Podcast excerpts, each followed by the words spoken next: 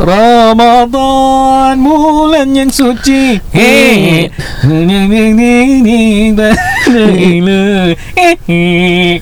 Banyakkan amal di bulan. Assalamualaikum warahmatullahi wabarakatuh. Bersama saya Zainol, Tablighah Husna, dalam rancangan Kisah Ruqyah. Seperti biasa kita bertungkus lumus rekodkan episod setiap minggu. Kita sekarang ni jumpa pada pukul 12 malam tengah hari. Ya, malam tengah hari pula. Pada jam 12 malam. Ini kira macam Midnight Tales lah Insya-Allah kita nak rekod lagi ni. Dan I think kita dah masuk Ramadan edition Ramadan edition. Tapi kita rekod ni sebelum Ramadan. Insya-Allah kalau release episode ni kemungkinan dah Ramadan. Jadi sebelum kita mulakan dengan kongsi kisah ni, kita mungkin nak share you satu amalan yang you boleh baca. Sekarang ni you tengah dengar, you ikut kita. Allahumma innaka afun tuhibbul afwa fa'fu anna maka bacalah banyak-banyak kali mohon keampunan daripada Allah Subhanahu Wa Taala. Guys, remember apa tujuan Ramadan? Tidak lain tidak bukan untuk mendapatkan pengampunan dari Allah Subhanahu Wa Taala. Ada hadis, man qama ramadana imanan wa ihtisaban ghufir lahu ma taqaddama min dhanbi. Siapa yang mendirikan Ramadan penuh keimanan dengan penuh pengharapan, maka diampunkan segala dosa-dosa yang telah lampau. Kira macam ku mengharapkan Ramadan kali ini penuh makna agar dapat ku lalui dengan sempurna. Alah, cuma tunggu kini tibanya masuk waktu maghrib di Singapura. Oh, Aziz. Pada waktu itu ramai orang akan buka radio dan dengarkan azan pada waktu maghrib.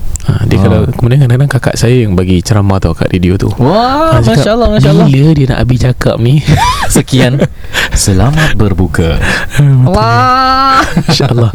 Terima kasih bagi siapa yang nak support kita punya kurma ajuah. Sekarang kita makan, Alhamdulillah. Terima kasih. Semoga doakan kami jugalah insya-Allah.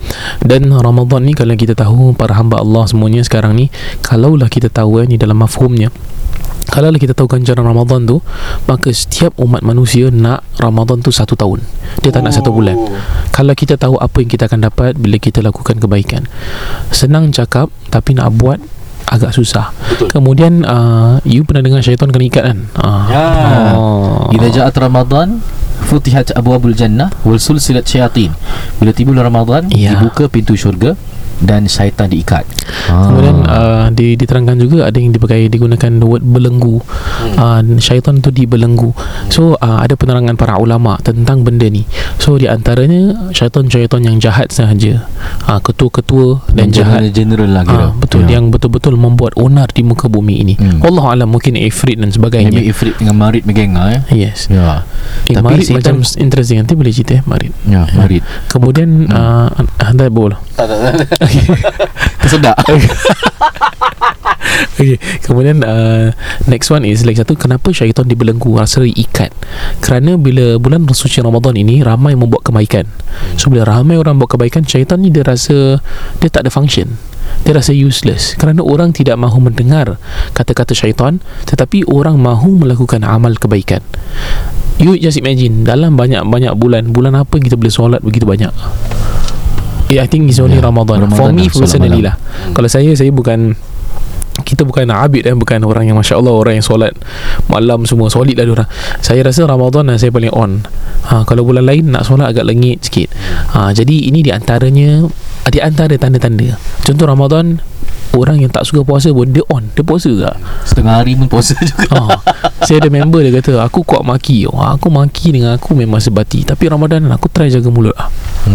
Ini semua this kind of orang kata commitments that you buat towards Allah Subhanahu Wa Taala. Ini buat syaitan rasa pancit. Dia rasa macam Ramadan aku rabak.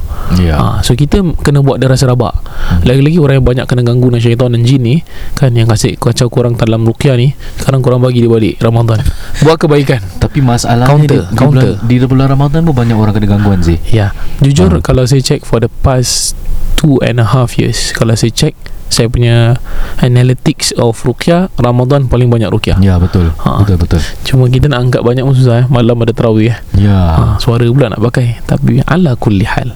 By the way, Ust Ruk, kita ada banyak pendengar yang agak mapan jugalah, macam-macam, baci-baci. Kita panggil Hajar dan Tuan Haji. So kita minta maaf selama ni. Kita cakap kalau terlepas ke apa, kita really minta maaf dan thank you so much. By the way, ada orang dah nak claim, dia kata saya Manchester United dapat free Ruqyah tak? Alamak, saya ipulah. Jadi siapa yang menu tolong apa Ustaz Tam. Itu kita gurau saja. Okey Ustaz Ruk. Baik, pada hari ini insya-Allah kita ada dua kongsi kisah yang akan kita ceritakan kepada anda, dan satu bongkar sihir. Maka nanti kisah pertama, boleh anda minta izin anda nak cerita? Okey, Ustaz Ruk. Bismillah. Nama tajuk ni ialah Penjelmaan Arwah. Dikirimkan oleh saudari Tut. Salam Ustaz. Waalaikumsalam. Episod 73. Yang pertanyaan, ada pasir halus di bawah katil. What if kalau pasir tu ke atas katil? Ni tiba-tiba dia tanya. So baru dia cerita. Kenapa saya tanya? Sebab waktu arwah moyang saya meninggal, saya baru berusia 7 tahun. Okay. Saya sangat rapat dengan arwah moyang saya. What happened was, waktu malam arwah moyang dikebumikan, saya tidur di bilik arwah moyang. Yang lain semua tidur di hall, sebab di bilik nenek sedara saya semalamnya dah ditidur oleh mayat arwah moyang. Okay. Jadi saudara mara semua tidur di luar. Maka saya seorang sahaja yang tidur di dalam bilik itu. So pada waktu malam, makcik-makcik yang pada mulanya temankan saya tidur satu persatu keluar dari bilik. Okay. Sorry, dia semua takut katnya. Katanya mereka bau bacai. Okay. Dan bila saya sadar dari tidur jam 2 pagi, saya pun keluarlah cari mana semua orang dah pergi ni. Tiba-tiba saya dengar, Ustaz, saya dengar suara arwah moyang panggil untuk ambil ubat. Allah. Cu, tolong cu bangun ambil ubat cu. Katanya nak makan ubat. Saya pun masuk bilik dan ambilkan ubat arwahnya dan bawa ke dapur. Macam biasa, saya ambil air, bukakan ubat dan kasih makan. Lepas tu saya masuk bilik dan tidur. Oi. Dan sekarang ni saya tersadar lagi, Ustaz. Jam 3 pagi lebih, saya dengar lagi arwah moyang panggil untuk tolong cibukkan. Cu bangun, cibukkan moyang. Oi. Macam biasa saya buat apa yang selalu saya buat. Dan saya bawa moyang tidur ke katil dia. Seperti biasalah kan, mamai gitu. Saya pun tidur lagi. Esok harinya bila saya bangun, saya betul muskil, Ustaz. Betul ke apa yang saya nampak semalamnya, Ustaz? Jadi saya pun cubalah raba katil moyang saya. Time tu moyang dan nyai tak tidur sekatil. Mereka tidur di single bed masing-masing. Nyai pula pada malam pengebumian itu dia pergi pancing. Okay. So yang mengejutkan saya, di cadar katil moyang ada pasir halus. Ui. Bila saya bilang cerita ini dekat family members yang lain, satu-satu terdiam, Ustaz.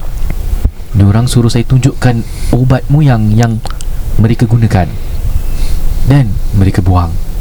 Cadar yang ada pasir halus diorang pun buang juga. Sampai hari ini saya heran betul, Ustaz. What happened exactly?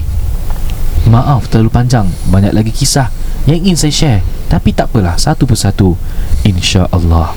Okey, aku nak tanya. Ya. Yang bila pasir tu ketika moyangnya masih hidup lah. Dah meninggal.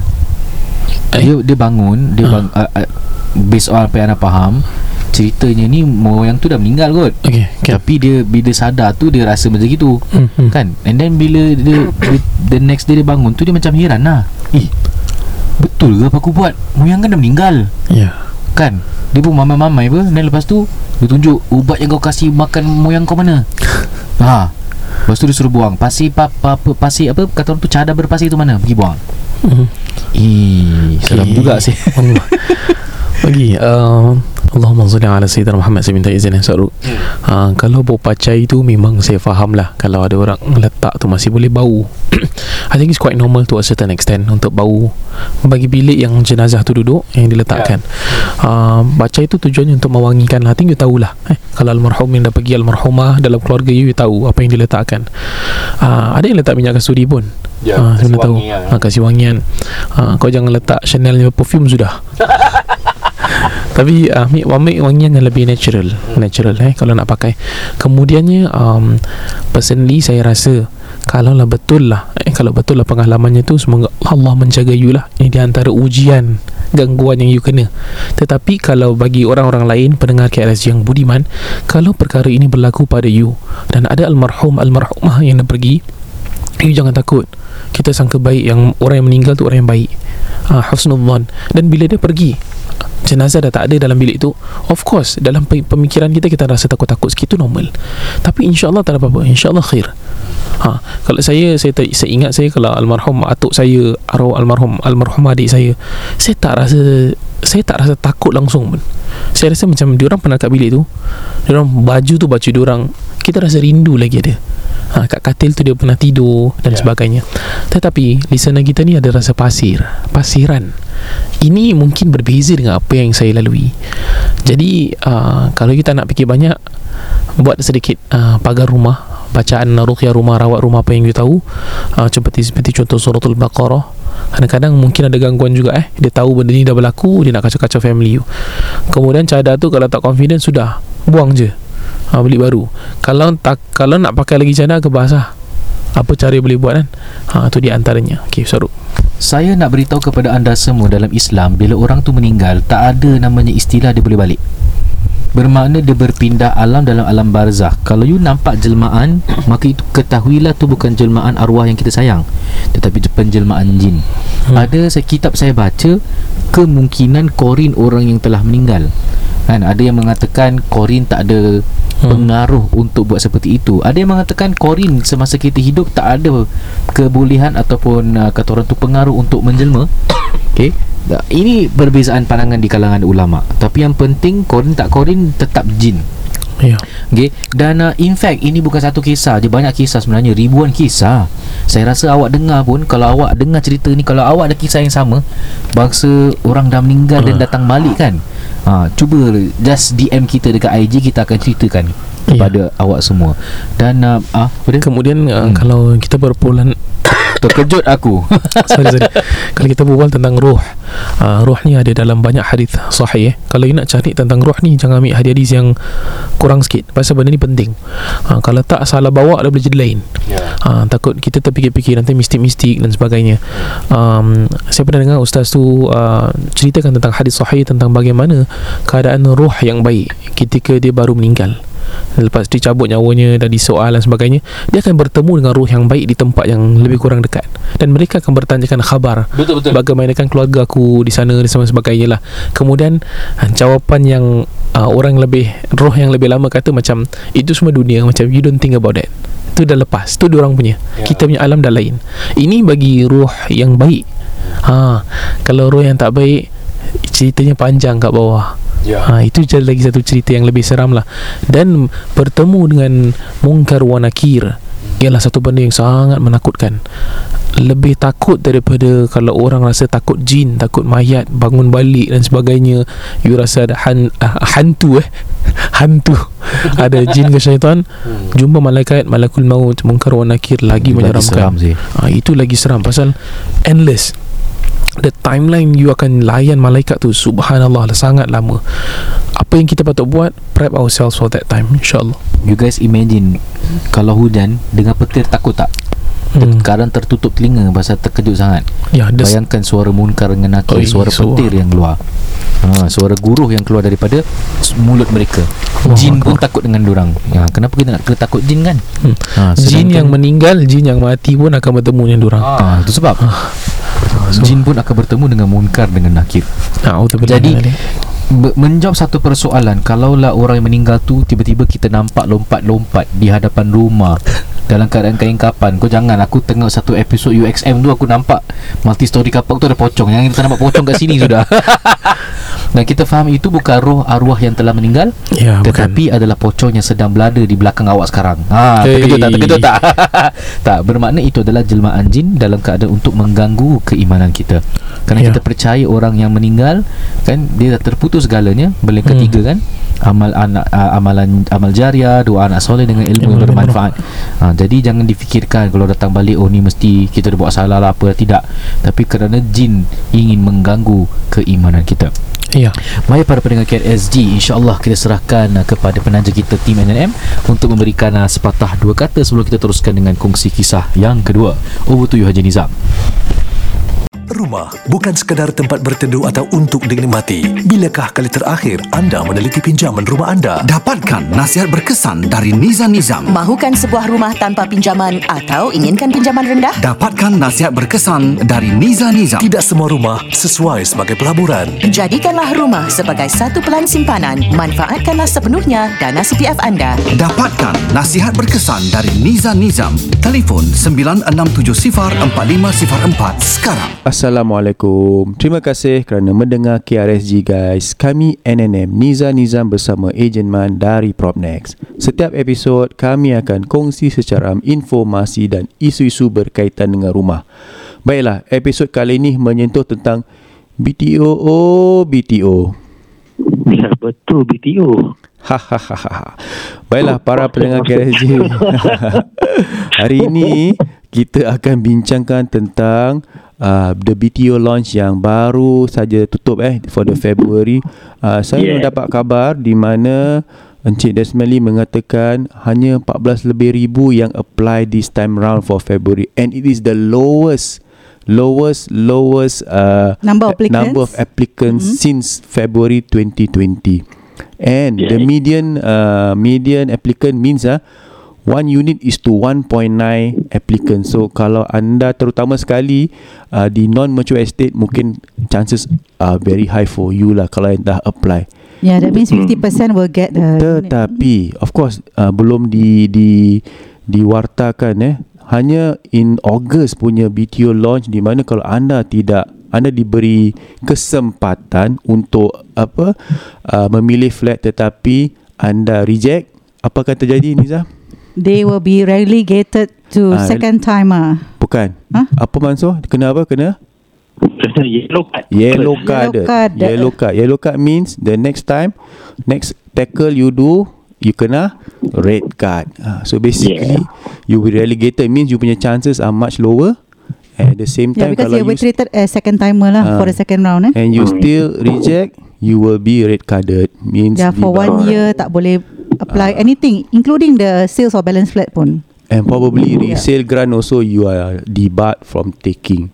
Yes. Now talking about that, that's the reason why I think government has all the data kerana banyak orang yang apply tapi banyak juga yang reject ataupun tak continue atas sebab-sebab tertentu. Baiklah, at the same time, does it mean they are buying resale? I'm not sure because of the fact that of course anda semua sudah tahulah recently with the resale grant for first timer very lumayan seriously. Cuma does that mean you boleh stretch your budget or you can push your HLE to the max and you know use your CPF to the max to buy your dream home like an executive apartment or EM for that matter. Nak kena fikir-fikir kerana anda beli flat yang lama tentunya ada renovation. Renovation pun kebanyakan akan ambil renovation loan. Yes. So if you do that, you are stretching every limbs in your body, to be honest. So especially yang baru kahwin and all that, ini adalah satu cabaran kerana anda ingin yang terbaik tetapi anda terlupa akan masalah ataupun potential problem yang akan anda lalui jika in terms of financial tak sekuat lah. Important so taking advantage of all the grant also tak begitu digalakkan lah as far as NNM are concerned, especially if you are on a lower income stage. Because why? Kalau anda baca secara teliti your EHG enhanced grant dengan PHG proximity housing grant, only 60,000, the first 60,000 will be credited back to your OA when you jual next time, after MOP. So yang balance tu, I think many people don't know that. Pasal it's in the fine prints lah. Tak banyak orang baca macam credit card kan, so fine prints. So where does it go, the balance of the PHG and EHG? First of all, Nizam, for this yang rule baru ni yang diadakan, for those people who have taken PHG even in 2015 time dan those yang baru-baru ni, including the EHG. So for example, EHG maximum kan, paling tinggi orang boleh dapat is 80k. PHG kalau you ada mak bapak tinggal bersama, you may get maximum 30k. Okay, so total PHG dengan EHG enhanced grant ada 110. Okay. So out of this 110, for those who actually maximize, ambil semua, right? The first 60 will go back to their OA that they can use for the next house. Bila dia orang jual rumah tu. Alright. Tetapi what is the balance? 50k. Where is it going to go to? Banyak orang kata, kasih balik HDB ke? Bukan. It's there in your account. Tetapi CPF MediSave account dengan CPF special account. Important to understand. So be very careful. So which means orang yang akan nanti jual next time, 5 years later ke apa, they will have less funds to use for the next house lah. That means most likely they have to pop up apa, letak more cash lah. Worse kalau negative sale. They buy at the today. Para pendengar kerajaan, anda buy resale at the peak. So kita selalu, I mean, we can testify, our buyers can testify, kita selalu emphasize on the mode of payment. Framework of payment very important. There must be cash component when it comes to paying your house, because monthly lah, because of the fact that you are buying especially older flat, 25 and above years kind of flat, you harus ada component of cash supaya mitigate any future punya kerugian. So imagine you gunakan all grant, all CPF, all HLE, kerugian tu akan datang secara there has to be a balance lah. There has to be a balance. You nak government tolong you, okay, government tolong you, tetapi what is the next thing that you must tolong yourself? You also have to help yourself. Tapi cara-cara yang systematic dan progresif lah, maksud kita cakap tu Manso, maybe you want to share, you kita telah pun, you telah nak kena congratulate Manso. Manso telah close 3 buyers for the last 3 weeks so how do you convince the buyer to know for especially to buy that unit, resale unit? Blood, sweat and tears. No lah. Basically basically it's all about preparation. It's all about knowing your finances. It's all about being able to commit to your decisions. That's it. Once you can figure out exactly where your finances are going and how you're going to be paying for the installments and what is your exit strategy, I think making the choice is quite easy. Importantly is to enter into a property purchase with a safe method. Safe. Correct. How do we say safe? That means kita akan ensure that our buyers ada reserve funds. Kalau tak ada reserve funds, apa harus mereka buat? Kalau ada reserve funds, berapa harus mereka reserve dan berapa lama itu akan bertahan? That is our cara lah. Important, of course, dengan tangga gaji mereka, kita harus give them a reality check sometimes because mungkin 5 room luar jangkauan, so you have to look at 4 room, that kind of thing. So kita ni sebagai consultant tidak, we are not transactor. It means you nak beli 5 bilik, kita belikan. No, we must make sure that all the check and balances are there. And different locations have different attributes lah yang akan sesuai untuk kita punya buyers lah. So of course kita will also explain to them location mana yang lebih baik dan sebagainya. Importantly, kita punya first time buyers out there, please ensure that you have a continuous employment. Dan employment yang ada contribution CPF. Ini kita berkali-kali kita dah repeat, harus ada contributions in CPF kerana ini akan ensure that you are a stable buyer. Stable buyer, stable borrower in the eyes of HDB. Banyak, terutama sekali yang single breadwinner yang baru nak kahwin and all that, the wife not working, whatever it is, tanpa grant yang HDB or CPF announce ni, kemungkinan besar tak boleh pun beli rumah 2 bilik important so kita nak kena sorry, just one more point.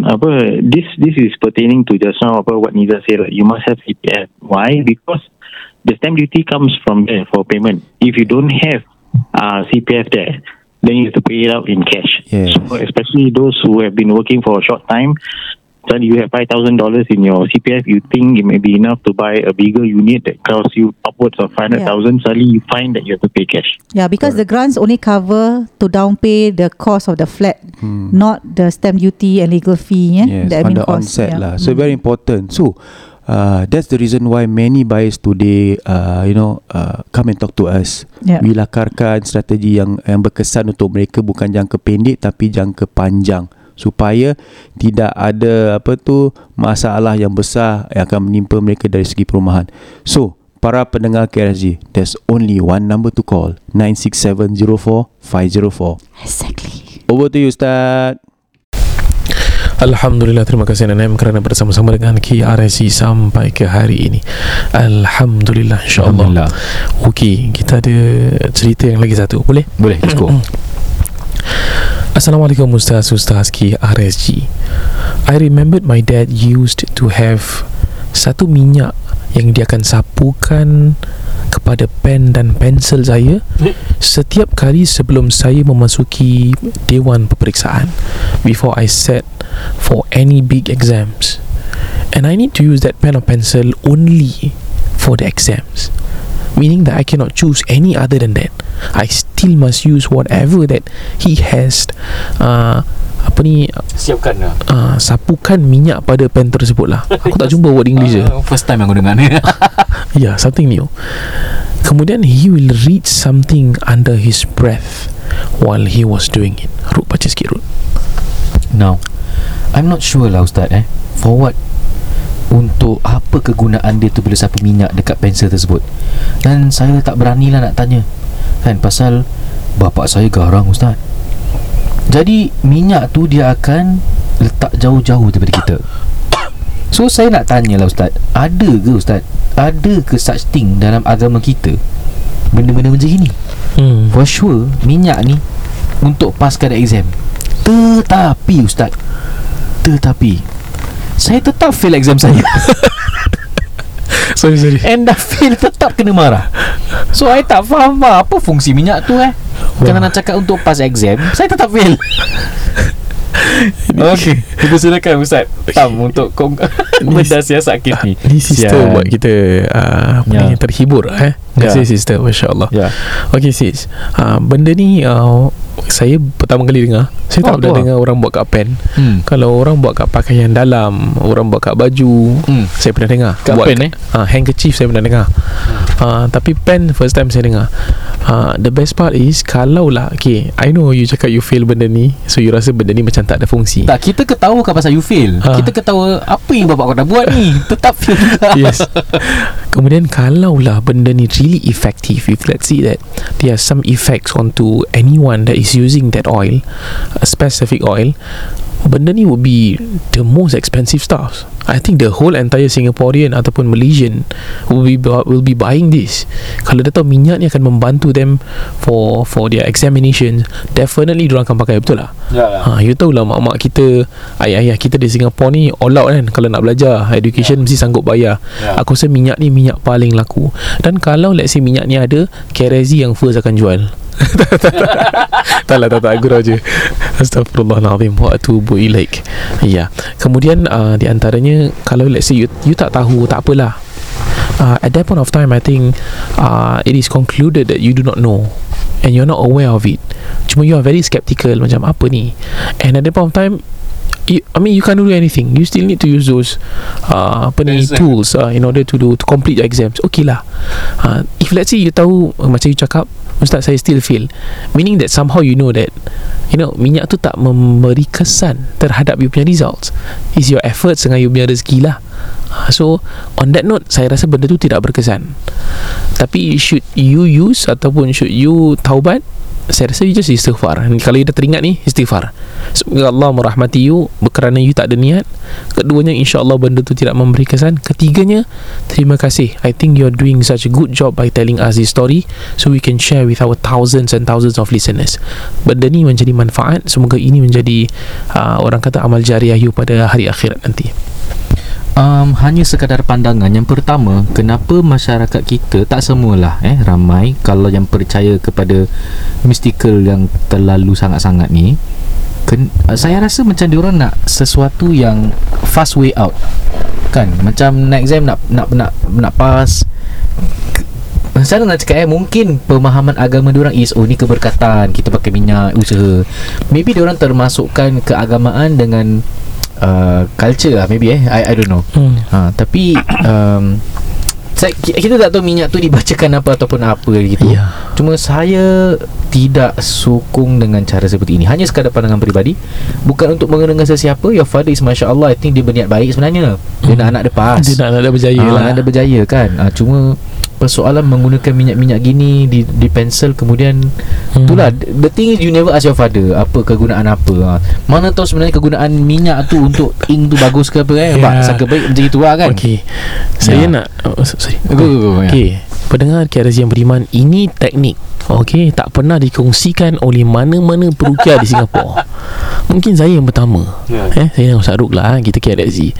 Okey, kalau ada soalan MCQ multiple choice question yang lagi-lagi you kena shade, macam ada 1, 2, 3, 4, jawapannya 1, 2, 3, 4, mana satu jawapannya. Kadang-kadang bila you tak tahu jawapan, you dah last tau, kira you dah buat semua soalan-soalannya, kemudian soalan ni, ya Allah aku memang tak tahu ni apa jawapan dia. Bacakan Al-Fatihah.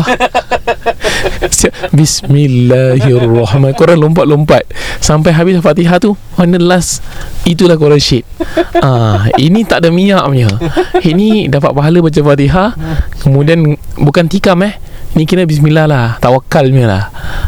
Bukan cakap korang akan dapat jawapan betul, tapi pasti korang akan dapat pahala kerana membaca surah Al-Fatihah. So ni bukan hack lah, tapi so far Ust Ruk, saya buat benda ni selalunya gagal jugalah dulu. Cuma berhati-hatilah kalau menggunakan Quran untuk benda-benda yang jangan boleh pelik macam itulah. Tapi ni anggap ni sebagai satu bacaan Al-Quran saja, bukan untuk korang dapat jawapan. Ni zaman-zaman madrasah. Budak-budak madrasah gitulah. Saya tak. Tak nak mengaku. Ada lagi baca Asmaul Husna. Ada alif ba ta sa jim ha kha. Okey ni. Minti kau nikam Dia senang cerita, belajarlah untuk exams. Kemudian kalau dah tak tahu answer, Bismillah, go je lah apa yang korang tahu InsyaAllah. Okey, para pendengar KRZ, segmen terakhir, bongkar sihir. Mungkin ni kita ada baca satu kitab sihir ni bilang menjaga keselamatan perahu atau kapal. Okay, why I feel the need to share because ada unsur ruqyah secara jahil, which is called tiaroh. Okay, dia bilang kat sini, bila menginginkan perahunya selamat dalam perjalanan, tidak mendapat gangguan angin ribut atau gelombang besar dan sebagainya, maka tulislah azimat ini pada ujung perahu dengan pisau. So dia tulis ain lam lam ha ya ya asal halaha. Dia seru tau kat sini, anda tengok ain sin lam ha lam ai, macam nama jin gitu uskun bi idznillah taala. Dia suruh duduk. Dia seru something ni, suruh duduk di depan perahu tersebut. Subhanallah. Maknanya suruh jin mana nak pergi perahu dalam perjalanan. Dan pada saatnya berangkat, tulislah huruf ini pada 7 batu, kemudian lemparkan ke 4 arah penjuru, which is lam waw ha nun mim kha ta. Okay. You dalam pemahaman agama Islam, dia tak ada namanya tiara. Tiara maknanya mengikut nasib. You buang, okay, InsyaAllah nanti everything will be okay. Tidak, konsepnya ialah you nak keluar, you nak gerak, Bismillah, tawakkalallah. Buruknya, baiknya, semuanya akan, kata orang tu, disebabkan izin Allah Subhanahu Wa Taala. Pasal ini qada dan qadar. Kalau baik, Alhamdulillah. Kalau tak baik, kita bersabar. Itu je yang saya nak sharekan. Tapi itu yang muskil tu, dia seru satu nama pelik ni, kemudian uskun, duduklah dalam perahu. Gila kau. Kira ada penjaga kat perahu tu lah. Jadi maknanya you seru apa tu? Kalau nama-nama yang pelik, sebenarnya you mengundang jin untuk duduk dalam kenderaan. Maybe Poseidon. Maybe Aquaman. Poseidon, Aquaman. Atau ya ungkung-kungkang. Apa? Pernah tengok cerita ungkung-kungkang Black Panther? Aku ingat benda Black Panther ungkung-kungkang. Itu nama one of the tribal punya. Yang tribal punya tu ya. Kalau saya boleh share sikit Kungkang sorry okay. Dan sini cakap pasal tribal kan, saya pernah tengok cerita Vikings kat Netflix. Okay, cerita dia of course is very rough, it's not good for budak-budak kecil tu tengok. R21 kalau tak silap saya. Cuma Vikings ni saya tengok because dia ada kena mengena dengan dia jumpa dengan the Ottoman Empire kalau tak silap saya. One of the zaman. And saya suka some action movies kan. Saya suka tengok macam mana dia punya warfare diorang plan. So Vikings ni diorang suka ada sacrificial lamb, dan dia punya lamb tu manusia.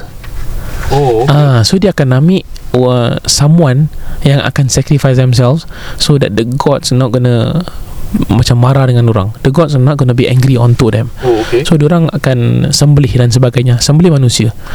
So it's a bit scary lah. So kita dengar benda tu memang ada.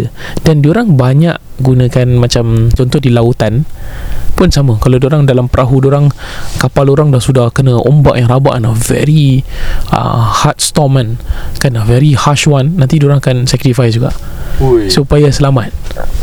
So ini di antara Vikings punya. I'm not sure whether this is cultural ke tidak or their tradition, but these are the whatever that is being portrayed in the media lah. So dia akan sacrifice a kambing lah. Ya, tapi kalau betul-betul manusia. Serius lah. Ini I'm not sure whether it's true or not. Itu tahu tak namanya apa dalam ilmu sihir? Apa? Tumbal. Ya, tumbal. Sacrifice lah, tumbal. Tumbal seair. Itu lain. Hingus-hingus ku naik. Ya. Minta maaf lah para pendengar, kita dah ngantuk, terpaksa buat lawak kan. Jadi tak tidur lah. Ya, jadi benda-benda ni auzubillah jangan nak pakai kat kereta motor pula. Tidaklah, jangan. Tak pasal-pasal dalam kereta kau. Ada satu inquiry lah dekat kita PK RG IG tau. Ustaz, macam mana nak rawat kenderaan? Mana kita dengar dapat soalan macam gitu? Mungkin kenderaan dia tu ada benda hinggap kot. Kita boleh buat servis tu rawat kenderaan, duduk kat dalam macam bakar roh. Mesti macam-macam kereta, macam-macam motor kita dapat duduk Tak apa kalau kereta kecil okey kot. Kalau yang besar-besar trailer tak duduk kau. Yalah, nak pernah dengar cerita lori sampah tu dekat New Tio kan? Diorang tiga sekawan tu suruh dia cabar this guy lah kat sebelah pokok dekat New Teoru, suruh just duduk situ je. Diorang cabut jauh-jauh, keluar lah jelmaan Pontianak tu, hentak-hentak tu lori. Kau pernah dengan cerita tu kan? Kat New Teo mana entah aku tak tahu. Aku pun pernah dah pergi dengan kawan-kawan. Bukan hantu keluar, anjing beribu yang keluar. Astagfirullah. So ni di antaranya lah apa yang Saru dapat kongsikan dalam Mungkar Sihir. Dengarkan lagi banyak lagi. So you akan very familiar with all these citations. So kalaulah satu hari you jadi peruqyah ataupun you bantu family you dengar ada amalan-amalan pelik sebegini, take note. Dan saya pernah dengar juga banyak amalan yang panggil-panggil arwah. Arwah ni tolong ni, arwah ni tolong tu. Saya ingat arwah wali mana, rupanya arwah family diorang. Tu lagi weird lah. So jangan berkata buruk ataupun jangan fitnah orang-orang yang dah pergi. Contoh, kalau orang tu you tak suka pun, sekali dia meninggal, cakap baik pasal dia. Betul. Kau tak mau buka dia punya aib, cakap baik tentang almarhum almarhumah. Dia dah pergi dah, cerita dia dah habis, kita doakan dia. Kemudian lagi satu, kalau let's say you ada dendam dengan orang kerana orang tu buat salah dengan you, contoh kerezi, ada orang hentam-hentam kerezi lah. Contoh this person or this group, contoh kita pula geram dengan orang, kita cakap kat akhirat korang tunggu, kita claim. Kalau boleh jangan bawa ke akhirat. Kalau let's say tak suka orang tu pun kan, kita sudah diam-diam, tak kacau masing-masing, kita doakan dia sudahlah. Kalau Allah kasih dia hidayah, bagus. Kalau tak bagi, pandai-pandai kat sana lah. Kemudian kenapa jangan claim kat akhirat? Susah. You claim court kat dunia berapa lama? Proceedings you nak kena tunggu 2 tahun 3 tahun, betul tak? Kalau contoh you proses perceraian, you dah tunggu court bertahun-tahun. Just bayangkan ini adalah mahkamah dunia. Kalau mahkamah Allah Subhanahu Wa Taala kita nak claim, Subhanallah, kita takut kita tak mampu tahan kesusahan di sana. Selagi mana boleh maafkan orang, maafkan. Kalau betul lah orang itu berdosa ke atas kita, itu biar nanti Allah yang settlekan. Nanti Allah berikan pahala dan Allah akan berikan rahmat kepada kita. So ini di antaranya, jangan bawa-bawa claim sampai akhirat. Nak settle kat dunia lah. Baik, kita telah sampai pada penghujung acara. Nantikan episod seterusnya. Sekian dari Zainol. Wassalamualaikum warahmatullahi wabarakatuh.